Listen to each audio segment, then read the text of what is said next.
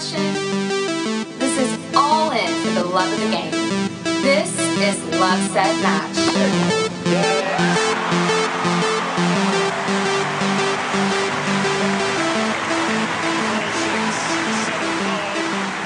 I mean, Andre Agassi had this quote, you don't have to be better than everyone else in the draw when you go out on the court. Like, you have to be better than someone that's across the net.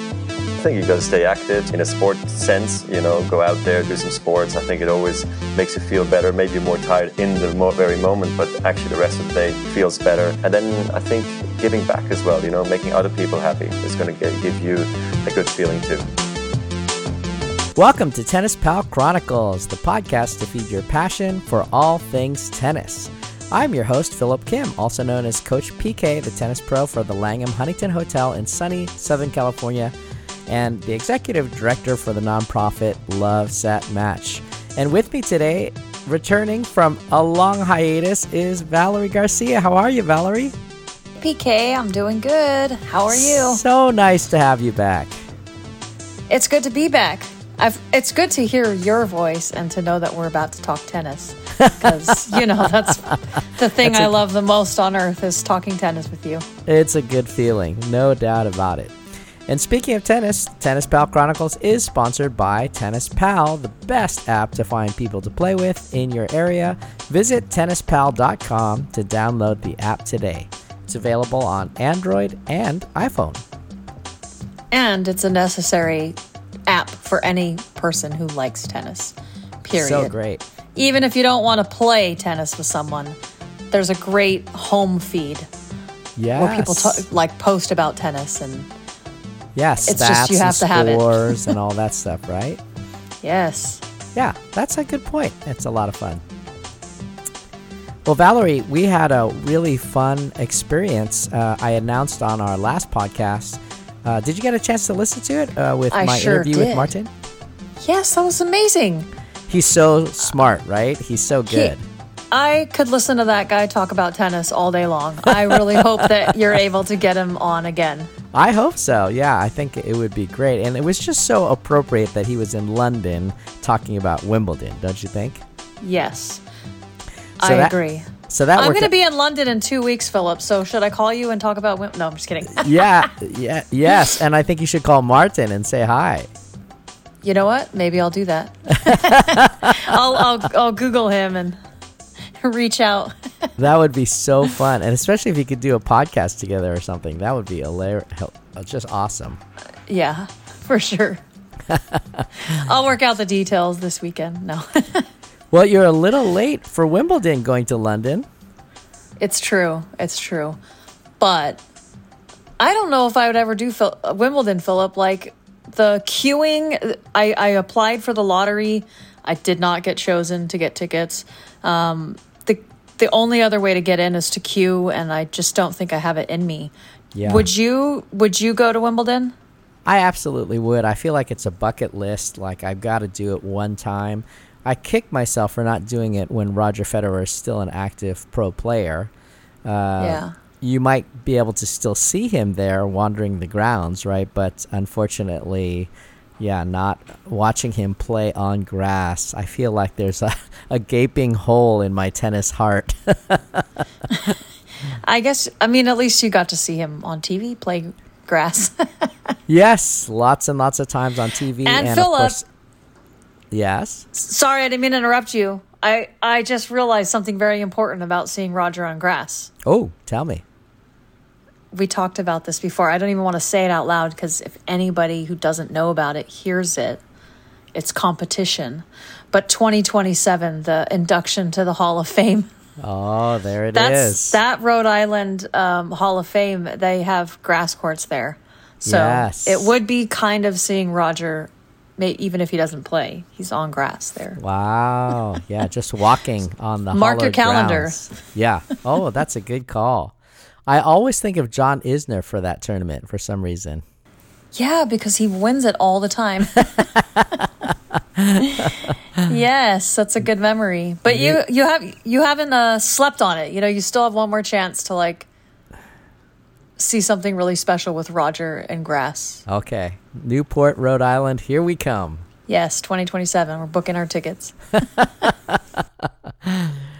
Well, speaking of tickets, uh, we had this really awesome opportunity to give some tickets away for an event here in Los Angeles, live pro tennis event in Los Angeles. Yes, please. It was called the Ultimate Tennis Showdown, and we were so grateful to the USTA who graced our nonprofit with tickets. And so I was able to give tickets away to people who are coaches, first of all, all coaches who are coaching all the kids in East LA and all of our lesson coaches, as well as anyone who wanted to join and be a part of our team and go. So it was just super exciting to have those tickets. We actually used it as a fundraiser to raise funds for our mission and raised quite a bit of money for that. So we're super grateful for that. And of course, That's course, amazing. yes, yes. And of course, Valerie was one of the lucky awardees of a ticket. Very, very lucky and grateful. it's good. It's good to be a BFF with Phillip Kim people.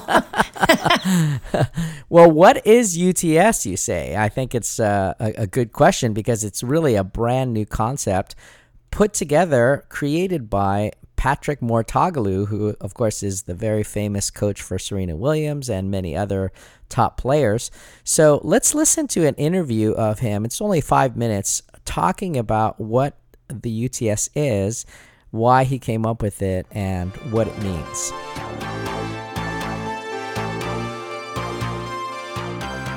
Hey, Patrick, it's a pleasure to meet you. Pleasure for me. Well, what is the hardest thing about being a coach?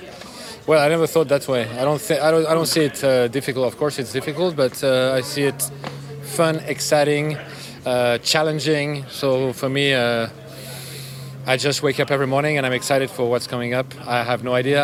Uh, you change country every day. You change courts. You change opponents, uh, and you have to navigate and find ways to improve your your player and win titles. So I think it's more exciting than anything else. Yes. You know, when I walked up to the court right now and I looked at the court, when you go to a new place, I'm like, that looks a little high.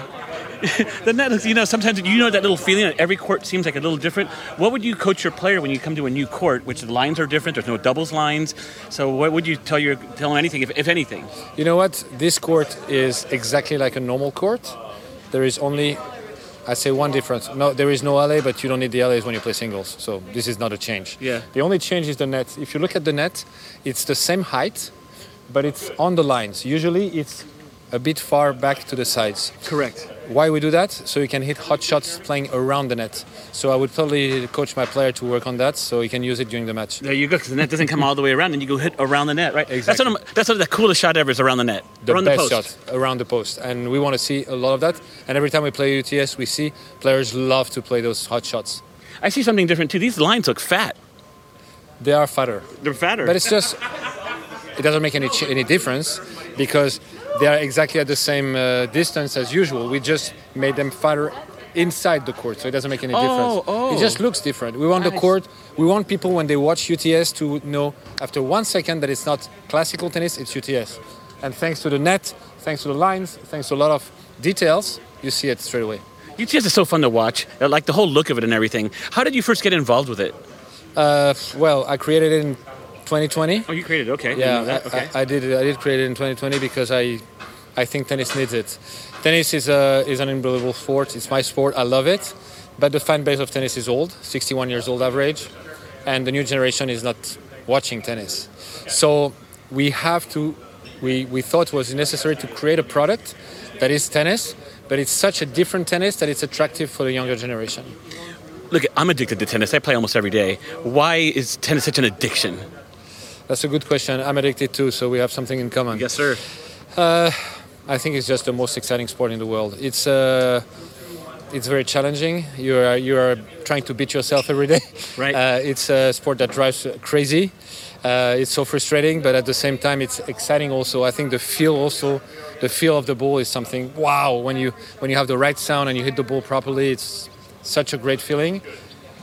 And uh, I don't know. I don't know what else to say. I just I, I find out that people, you know what? The fan base of tennis is 61 years old average because it's the exact same fan base as the one who fell in love with tennis in the 70s and the 80s, which shows that people are so loyal to tennis because it's so addictive. I love the sound of a tennis ball hitting a racket. I hate the sound of pickleball. I don't, I, I, I don't want to say anything Okay, bad. okay, okay, okay. But uh, I'll definitely, definitely, that's one of the things I don't like. I, I mean, I think pickleball is cool, it's fun. Yeah. But the sound of the ball me. is just impossible. Yeah, yeah, yeah. Impossible. Puck. So who's all gonna? I, I know on the list who's gonna be there. So all the list of players. How do you how do you round up all these insane players? Well, you know, again, we want it to be uh, very exciting for the young generation to watch. And for that, they need to connect with players. That's very important. So we chose players with two criteria. First criteria, great players, and they are great in terms of level. But second, the most exciting guys. And I believe that they will connect with the young generation because of their personalities. They have the they like listen to the same music, they speak the same way, they like the same things. So it's easier to connect and they are for most of them showmen. They love to they love to they're very tough competitors, but they love to they love the show as well. So the goal is to have a great fight between the guys who really want to wor- win because it's a it's a it's a serious competition, but at the same time incredibly exciting and fun. And if we manage to have both, it's going to be the best uh, the best event in the world. No doubt. Um, how fun was it watching Wimbledon, the finals? Oh, finals was great. It was, uh, you know, it was very important that match because uh, now uh, I think that Carlos will be the major the major threat for uh, for Novak, who's trying to establish the highest record of Grand Slam wins of all times. Uh, so uh, such an exciting moment. We have a player who can score an incredible. Uh, record, maybe 25, 28 Grand Slams, who knows? But now we have a young guy who showed that in the big moments, in the big uh, finals of the Grand Slams, he can beat him. So this new rivalry makes tennis so exciting.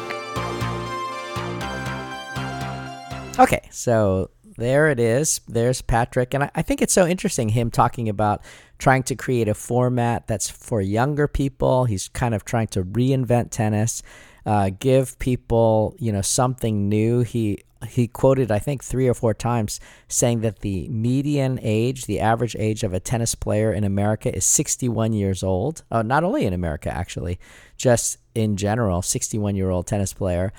And he says, you know, of course, that the that person was uh, young in the heyday of the 70s and the 80s, right? When tennis was exploding here in the United States. And so that person has been loyal to tennis, stuck with it, and also it's kind of a an homage to how how passionate people get about tennis that they stick with it for the rest of their life. So, Valerie, you were there at the event. Tell us what you thought. I I will definitely tell you, but I don't want to forget this, Philip. Okay, I'm very me. curious. What do you think about what do you think about what Patrick has to say? And do you think that tennis needs reimagining? Yeah, it's a really big question, isn't it? Uh, and especially in light of the pickleball activity that's exploded, that's made uh, it easier for people to just jump on a pickleball court and just start hitting without any kind of training or physical uh, uh, coaching, you know, they can just hit, right?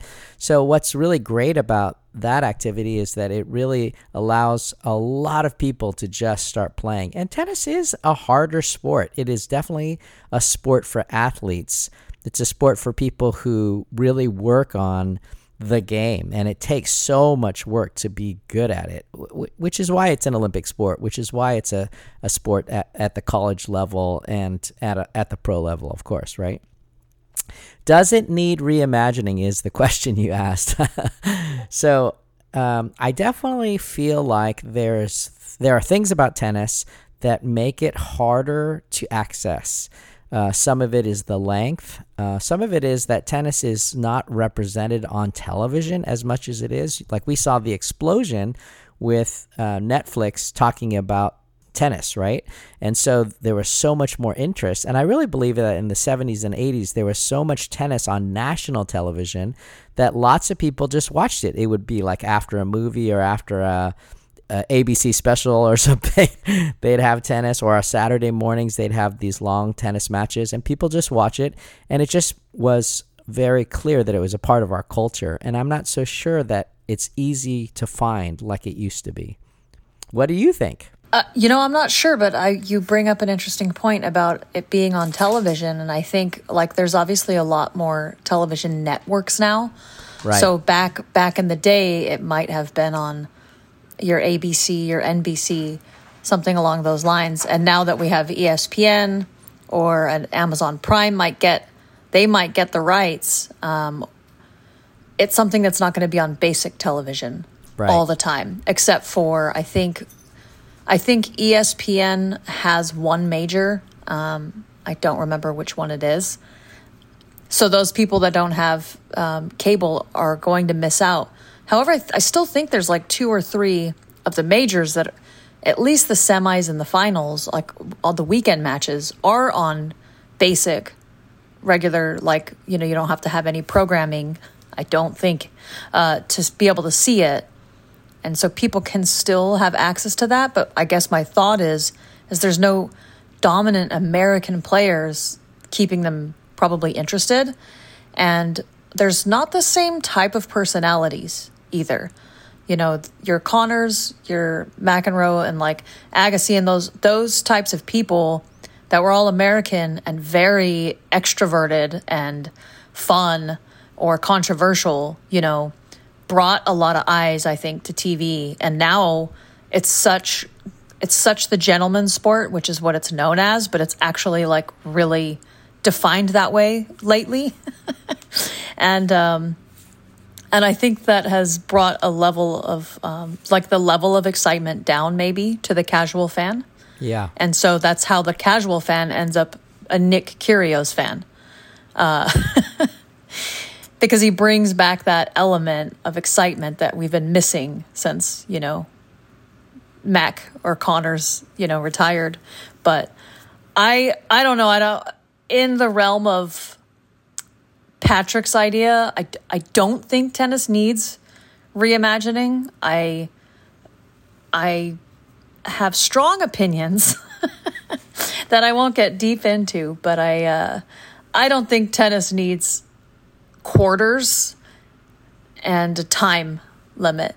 Uh, I think they like they don't do that for baseball, and that's America's you know pastime or whatever, and that's what that's what makes it baseball and tennis so unique in their own right is that you can't just wait for the clock to run out. You have to win it. Right now, now explain for people who uh, weren't there what quarters are. What what did you experience? Well, and and in as I was it was coming out of my mouth, I realized that Patrick actually did design it in a way that the time doesn't run out and you, boom, you win. So I should probably not give too much slack in that aspect, and I'll explain that after. But basically, the way that they have the scoring system set up is instead of like normal tennis where you play points and points equal games and then games equal sets and then sets determine whether or not you win the match with um, which is actually uh, i'd say the hardest part about tennis is teaching anyone scoring right but a very no one taught me sport. scoring Right. and i just watched tv and figured it out over time so i don't think it's like this um, impossible thing to grasp. You just have to give it a minute and pay attention a little bit. And then it once you have it, you have it, right? Sure, sure. Um, but I can see how it can maybe turn someone off right away because it's not just a linear type of like a goal, a ball went in a net. It's a goal, one point, you know? right.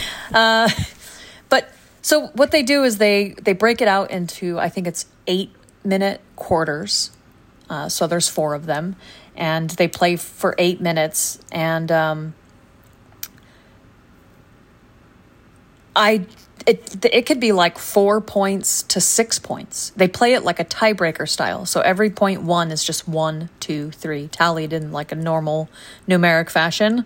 Um, once the time runs out, then it goes to like a sudden death. So this is where I kind of like falsely accuse them of taking out the drama of having to win it because you actually still have to win it. Right. Uh, Let's just say that it's 16 to 8, which actually I think happened in the match that I was watching, the first match I was watching. The first quarter was 16 points to 8 points. And they were the uh, chair umpire, um, once it went to sudden death because the eight minutes ran out, he said, okay, we're in sudden death. First person to 17 points wins this quarter. Well, one person is at like set point, I guess, basically at that at that point because they have 16, so they just have to win one point. But but they happened to the other guy who had eight. He ran off like seven points and made it really close. Um, and ultimately, the person who had 16 ended up winning. But there was still that shot that that other person, if they just got really hot and can go on a streak of points in a row, they still technically were in it. So that was that was cool and interesting. However, what I what I didn't particularly care for is that the first match I watched, it was 17 points, and then I think like the next quarter they said 14. And so I was not clear on okay, like where is this number coming from, this magical number that they have to hit? Right. Uh, but other than that, it seemed like it was they were good at explaining what was going on Yeah. while Okay. it was going on. Right.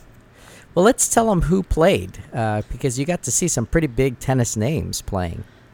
There were some amazing tennis names there, uh, and I gotta say, it was so cool. I've never seen tennis in LA before. Um, Indian Wells is one thing, but that's that's like Palm Springs. That's La Quinta. It's very far. It's not Right. Los Angeles uh, County or um, considered like the the Los Angeles area. Um, so it was just so cool for me anyway to see tennis in LA and know that these like tennis stars when they leave the match they're like walking around like our our hometown, In our town, you know? yeah, Yeah. that's so great. So it was really cool and I the first match that I got to I'm I'm laughing at myself because I so I watched like three or four matches and I'm like mixing them up in my head. I'm pretty sure it was Tiafoe and Ben Shelton. Nice. Yeah, I saw some highlights on YouTube of that. They were so good. Right. It was like a high level exhibition, lots of tweeners, lots of uh, lobs running back and forth. That was crazy stuff. Yeah, actually, now that I'm thinking about it, I don't think it was Tiafoe. Tiafoe was the last match I watched with against Monfils. I think it was Ben Shelton against maybe Benoit Paire. Makes sense. I should Well- look up the schedule. It's funny how quickly like my brain forgets. Well, let's Um, just name the players that that went um, that they Great idea. seen. Right. So Alexander Bublik was there.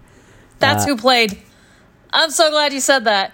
He was he was they give him these little nicknames and he was Bublik enemy number 1. Oh gosh. And it, it was Bublik and Shelton.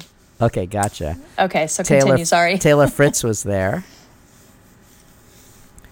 Uh, Frances Tiafoe, who you said, Ben Shelton, Yibing Wu, which I was really excited to see on the schedule. Nick Kyrgios was supposed to play, but apparently he didn't. Right? Correct. Uh, Gael Monfils, which I think is the headliner. I would love to see Gael play. Gael. Yes. Diego Schwartzman, another powerhouse player. I would love to see him live. And finally, Benoit Paire, as you mentioned. yes. And I got to say uh well, Kyrgios was supposed to play, but then I guess he's his wrist is still healing. Yep. Um, but he was supposed to go and I think he was going to be the coach, play coach for Tiafoe. Yep. But I watched uh, one of Tiafoe's matches and I didn't see Kyrgios there.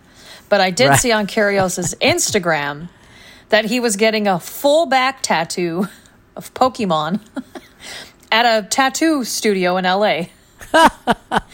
So he was in LA. Yeah. I just I didn't see him on Friday. That's funny. In one of the YouTube interviews, they were interviewing F- Frances Tiafoe, and he's and they asked them, you know, hey, how was it to have Nick Kyrgios uh, as your coach? What did he tell you? And Tiafoe said nothing.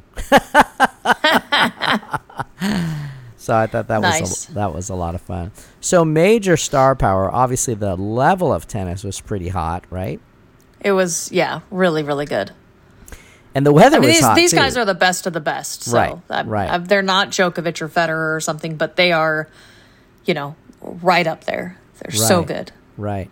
And like you said, Bublik, I mean, so fun, so creative in his shot making, right? Yeah. Yeah, I have I had never seen Bublik live, so that was my first time and it was it was really cool. And I think I think well, it's exhibition tennis. Right. So it's just more fun, I think, Right. in general, because uh generally no one's there's not a ton of ranking points or millions of dollars, right? They're paid they're likely paid an appearance fee, which is flat, whether you win or lose. Right. and there's no ranking points so it's just like bragging rights which they're all obviously competitive because they're professional athletes but the the level of fun is like uh jacked up Yeah. because the level of pressure is lower so they can just they're trying things they probably wouldn't try and they're talking to each other and just having a good time so it's like it definitely makes for a great atmosphere uh, and there was a good amount of kids there so i thought that was really cool and fun i'm That's sure they great. enjoyed that That's great. And I've got to think Gael Monfils is the king of fun. So was he bringing it? oh he was bringing it he was dancing uh, he was just being him to- his totally his fun self and then he actually had like a heckler in the crowd. And i don't know I, I was confused because it seemed like this person was heckling him and talking to him while he was serving and Gael was like talking to this guy a lot. They were having a lot of banter. And then all of a sudden Gael was like losing. He the guys yelling at him during the point because they encouraged that behavior uh, and Gael missed and he ran up and jumped up onto the like barrier that's keeping him between him him or sorry the barrier that is between him and the stands. And he jumps up and like um makes like a move like uh putting his chest out like at this fan right? Kind of um Wow. punking him. But and then just like went back onto the court and the fan you could see his face he was really surprised and like whoa. But then um after the match gael in the interview was saying something along the lines of the guy giving him a hard time. But then he like i think he shrugged it off and he went over there and gave him his um his wristbands. And he was talking to him and being really nice. And then i i think i saw the guy had a um a Monfils head, like a big, like a Monfils face on a cardboard Oh, cutout. wow. Uh-huh. So I was thinking, wait, he's a fan of him, but why were they having like this weird tussle? And so that's kind of, I think, where you lose some of the the um the details that you would get if you're watching on TV. Someone who's maybe in a better watching position might be able to explain to you what's going on. Right.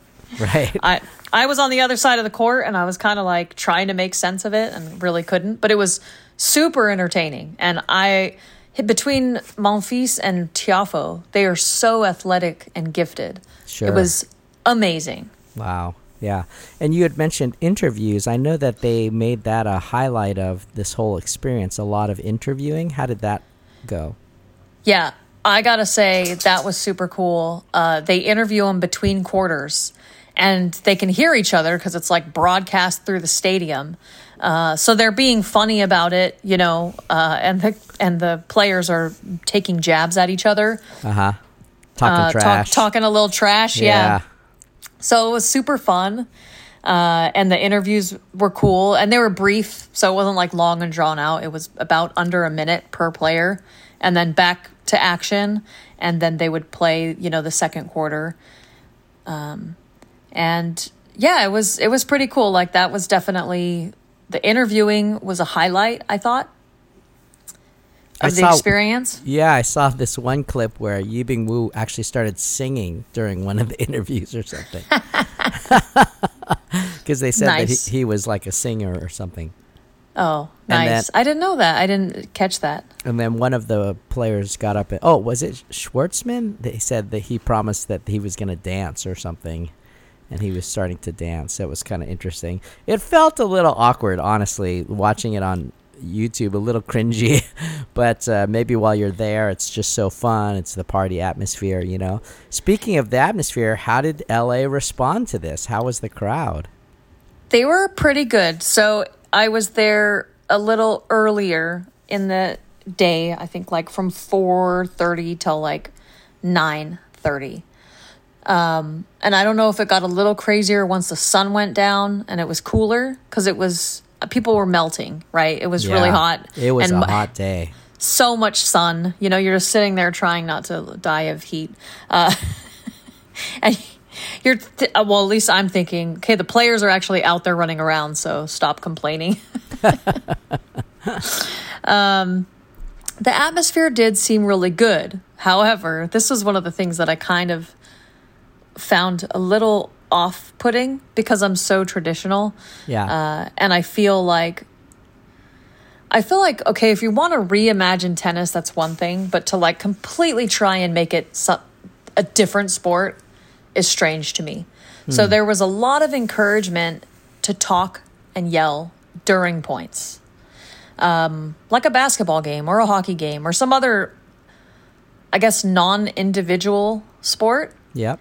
Right? Um, that you're just used to an environment like that. And on the one hand, I, I totally get it. Um, but it, I could definitely see it like it rattled players. They're not used to it. Yeah. Um, And, and it caused confusion. If people were calling out, they were just continuing play. There was no let. So it, it, it kind of um, hindered the play for a lot of the players because they, they wouldn't know. Um, and I thought, all I could think is, okay, if this is somebody's first tennis event, they're going to go to a real tennis sanctioned event and they're going to like yell in the middle of a point and everyone's going to think they're like a bad person, but they they just were taught right. poorly by this experience. Right. Um, and it seemed like they were begging for it. Um, the, people weren't really trying to yell during the point. They were perfectly happy to cheer or go- gasp, right? Gasping during the point. Ooh, Mm-hmm. Yeah. ah. Yeah. Um, and then cheering when the point is over. But it, like the um, the MC kept saying, "Come on, yell during the point. Don't be shy. Let's hear you during the point." And uh, I was just kind of like, you know what? We could still have fun without I don't know yelling uh, right. In the point. It seemed like they were really trying to too hard, I guess, to make it Yeah. whatever they had envisioned.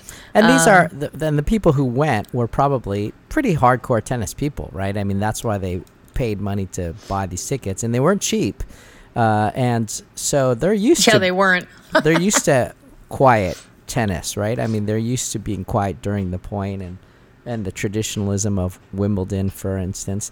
Although we do have like Davis Cup where people are crazy and yelling and screaming, and even World Team Tennis, they still they play music during the point, and you know people are talking a lot out loud, and so there is a little bit of that. But in general, I mean, all of the slams, of course, and and then traditional tennis is probably quieter during the point, right? So so these people are probably more used to that. Yes, and I've I've been to World Team Tennis, and um, it was very fun. I, I in fact when I was at UTS, I was sitting with Mark for a little bit, uh, our friend who Mark was on one of yes. yes, he was on one of our episodes. If you didn't listen, go check it out. Yeah. Um, he's playing every court in Los Angeles, right? yes, every public um, court, right. Yeah, so you guys can check out that episode. But I was sitting with him for a bit and I was telling him this event is actually just making me crave uh, world team tennis. Like, I forgot how much I love world team tennis. And uh, they were not begging for people to scream during points. They were very loud and they were creating a fun atmosphere without, like, um, it didn't seem like it was trying so hard to ask people to do stuff Yeah. that they didn't naturally want to do. And I don't recall, I don't think in Davis Cup or World Team Tennis, them asking for po- noise during the point. Uh huh. Um, I think natural, it's just a more lot of ruckus that happens during or after. Yeah. Um, but most people do, even at Davis Cup, they're quiet because they they're intensely and intently watching the points in the match. right. And then once something happens, yeah, the the blowhorns and everything go crazy. Those horns, oh my gosh. That would Yeah. drive me insane as being an audio person. right? Yeah, for sure. Uh, you have to. I think you have to be a soccer or football fan, you know, Right, to be able to like handle that level of madness. and that's the idea, right? Is they're trying to integrate the soccer madness, the basketball craze, right? They're trying to make tennis similar to that, and I don't know, maybe it loses a little bit of what what makes tennis unique in a way, you know? Well, and I would compare tennis is unique. It's an individual sport. It's like uh, you don't see that happening at, in a golf tournament either. Um, and for good reason, I think. I think there's a different level of skill and concentration and all kinds of things that is needed for a sport where you don't have 10 other people on the field to rely on. Yeah.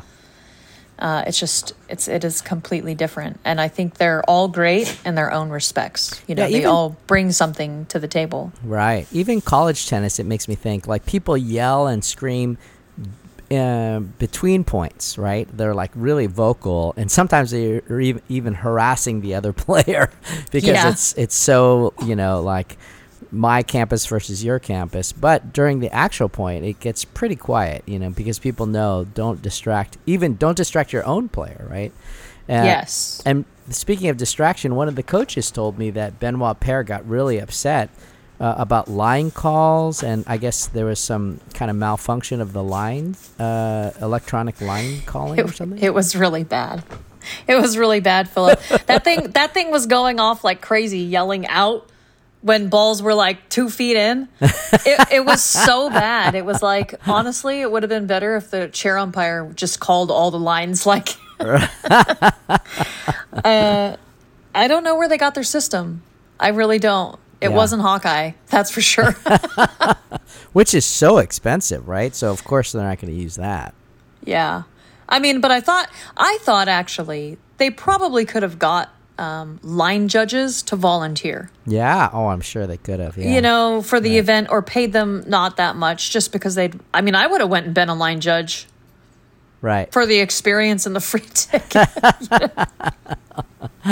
Yeah, I, I'm sure they could have for sure, and just to like meet the meet the pros and all that. But yeah, it's Yeah. interesting. I think that again, that's the idea. Is like, what is the future of tennis? Well, the future of tennis is electronic line calling, right? Yeah. That's sure. what that's what maybe the organizers thought. Well, hopefully they'll like tighten all of this up, and because they have one more in Frankfurt coming up in September. So, oh, wow. Okay. yeah, so this is not just a one-off in Los Angeles, but it's Los Angeles and Frankfurt is w- what it's supposed to be. And Frankfurt actually has a, sep- a separate list of players that are actually going to be there. So I think um, some some of the people are the same and some are different. So if you want to check that out, you can go to uts.live uh, and to and see the events um, and who's playing where. But for instance, Nick Kyrgios is supposed to play Frankfurt. I we'll see, right? Yeah. Uh, G- Gael Monfils is also going to be there. Diego Schwartzman also, but special to Frankfurt will be Daniel Medvedev, uh, Reilly Opelka, uh, uh, Andre Rublev, who I love and watch. Right? Oh, I love Andre. I wish he was in LA. Yeah, that would have been fun. And then Benoit Paire is also on that list. So that's a lot of fun. I think it's just going to be really great for them. It'd be interesting to see how the uh, European audience uh, adapts this new concept of tennis. Yeah, and I think um I think also for some reason I kept having it in my head that it was going to be in an indoor thing. Yes, And I, it- I and it actually did too when I was giving it away because it said arena. So I was thinking arena, uh, like indoor arena. But yeah, and then and then I got a text from I think it was from Mark uh, who said, "Hey, I moved from the sun to the shade." I was like, "Oh, it's outdoors." Yeah, I did the same thing. Um I lasted in the sun about 40 minutes and I was like this is not necessary. There's a whole it, there was a lot of empty seats, let me tell you. And mm. that was also a little bit disappointing because I feel like sometimes they just overcharge. Like the I wanted to go to the Ultimate Tennis Showdown before the USTA gifted you tickets. yep. But I looked at the prices and I was like, this is too much for exhibition tennis if Roger Federer is not there. And how much is too much? Do you remember what the cost was? Uh, I don't, but I feel like it was triple digits for just like one session. Uh huh. It's not listed on the website anymore because the event is over, so it's only showing me uh, German information for Frankfurt. But uh, so something like hundred and twenty dollars kind of vibe. Yeah, it was definitely at least a hundred bucks a ticket, and like I don't even pay that much to go to Indian Wells. Right. Indian Wells is the best deal in tennis, I think, in the in the world. It's just amazing. that Yeah. You, you could just walk on ca- on campus, get a grounds pass for sixty dollars, and even less if you have a USTA membership. So that's just crazy. Yeah, and I think the French Open was eighty euros. Nice. nice. So, uh, yeah, when I saw the prices for UTS, I just kind of was like, oh, never mind. and then, you know, the USTA TA saved the day, and I still got to experience it. So I'm, I'm very grateful. Thank you so much, USTA. yes, thank you. Thank so you much. so much, Love Set Match, for hooking up the the Love Set Match team with the experience. Well, I'm Thank you so much to those who donated, contributed. Yes, for their yes. Tickets. And, and and actually, you're going to be able to use some of those funds tonight because uh, we have to cut it short because you're on your way to teach a kids class right in East Los Angeles. Yes, with Coach Peter. And I owe him two uh, cans of tennis balls because I bet that Djokovic would win the Wimbledon final, and he took Alcaraz. And I joined you in that bet, so I owe him a, I, I owe him one can. oh, of he tennis came balls. up. All right. Well, good. Go for you. Uh, good for you, Coach Peter. Well, we only have a couple more minutes, but I would love your take on Wimbledon because I know you watched every match as you always do. Of course, I watched a lot. What's funny is I'm now not working, and I watched a lot less than I normally do. I think just because it's in the middle of the night, and it was just so hard to wake up at like 2 a.m. and watch right. tennis. Right. Um, I it was thrilling. It was fantastic. I'm super excited that Car- Carlos Alcaraz is here.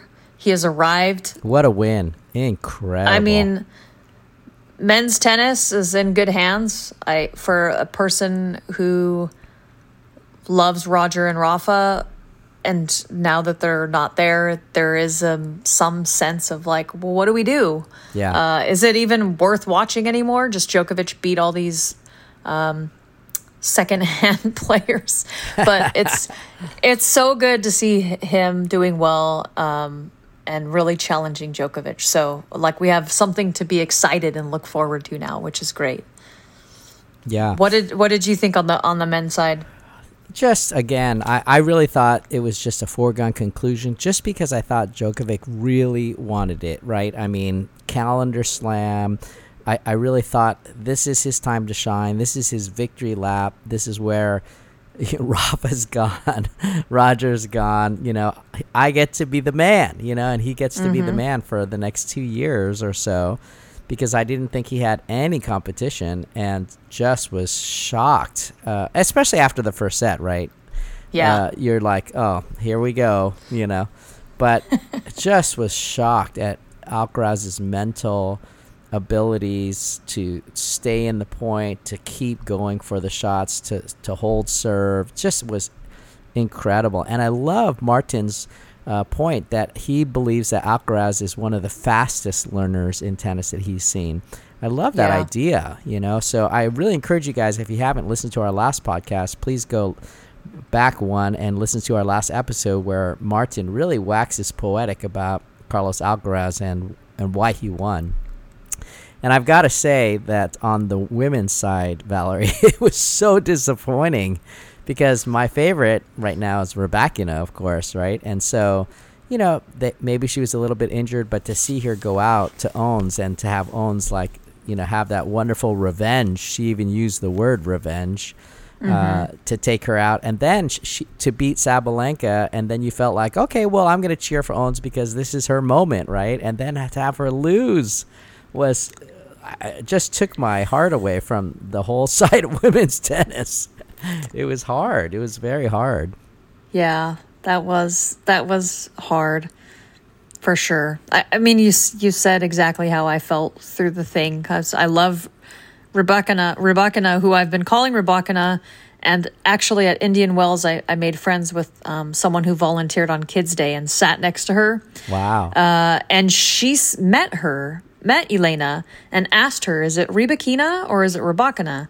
And she said, "What? It's whatever you want." But but Rebekina, and I was like, "Oh, okay." So I've been trying to say Rebekina. Um, because that's what we used to say before, right? Yeah. Um, and then, but I, I, I thought, I think you taught me this that the Russians say. the second Yeah, syllable, right? Yeah, You I taught me thought to that. say that's what they told me about. Like Sharapova is Sharapova. yeah. Shapovalov, Shapovalov, or Right, whatever. right. Yeah, Shapov is Shapoval Shapovalov. Yeah. It's not Shapovalov. This is what I was told by a Russian, but I maybe he steered me wrong. I don't know. Or maybe Rebekina likes the way that sounds better. but I'm I'm glad she did well. At least she lost to like Ons and not I don't know, some someone lower ranked. Right. That's true. I mean, she did lose to the semifinal or the, the finalist. Yeah, two time finalists, like back to back finalists, right? So that's good. And it was Um, it was hard to see Swiatek lose as well, you know. So Yeah.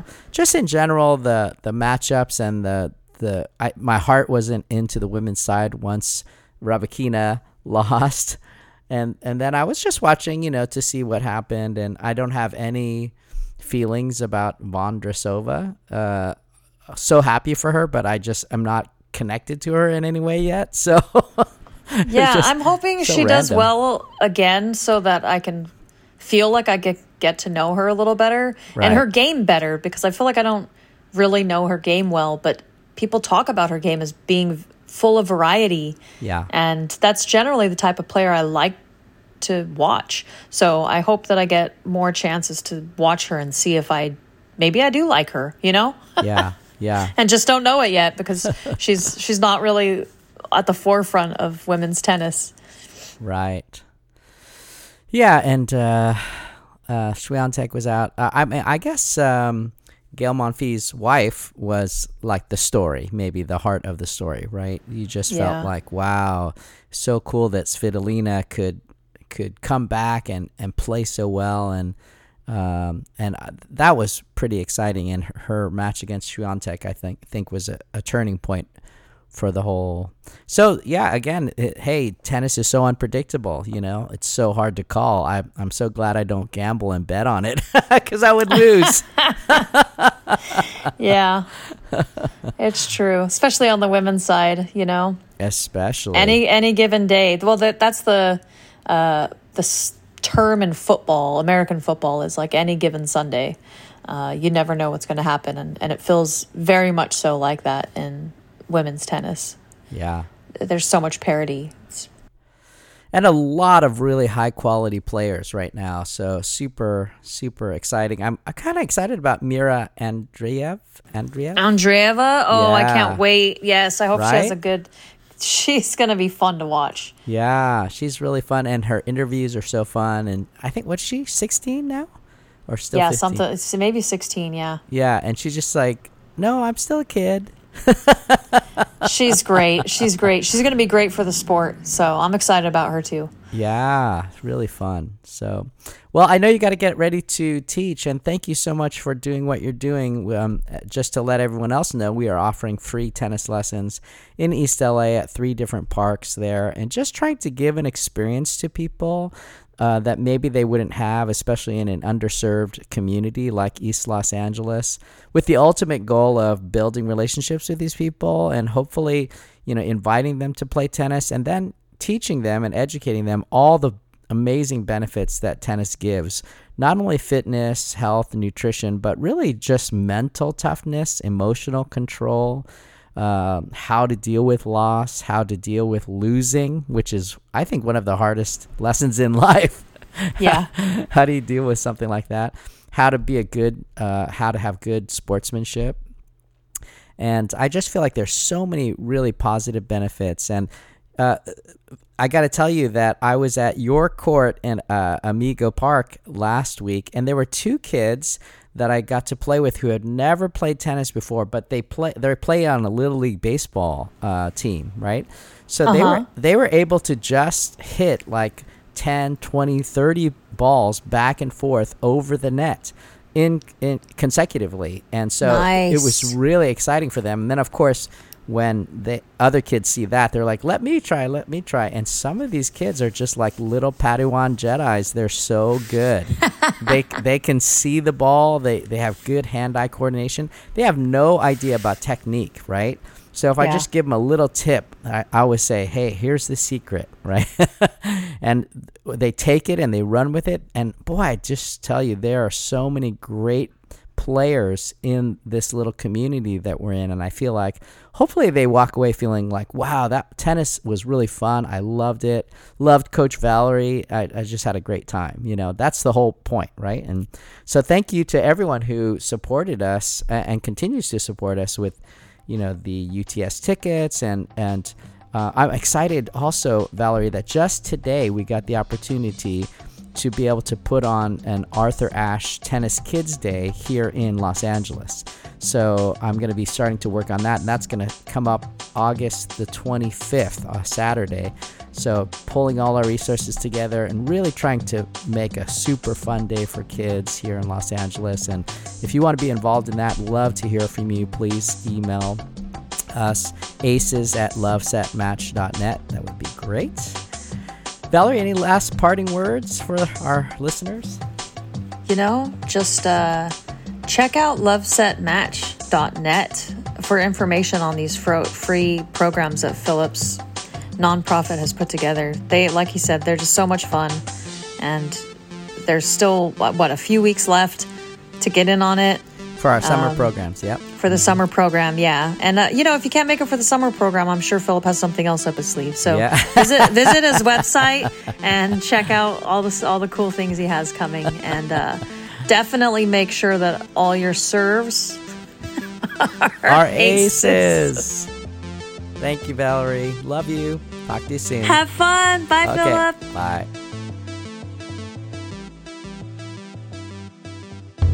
Tennis Pal Coach has everything a coach needs to expand and generate business right in the palm of their hand. With Tennis Pal Coach, coaches can access the fastest growing community of tennis players on an app. They can analyze videos and communicate with students via text or video chat anywhere in the world. Coaches can also plan and schedule lessons, as well as receive payment. Tennis Pal Coach, because coaching doesn't have to stop off the court.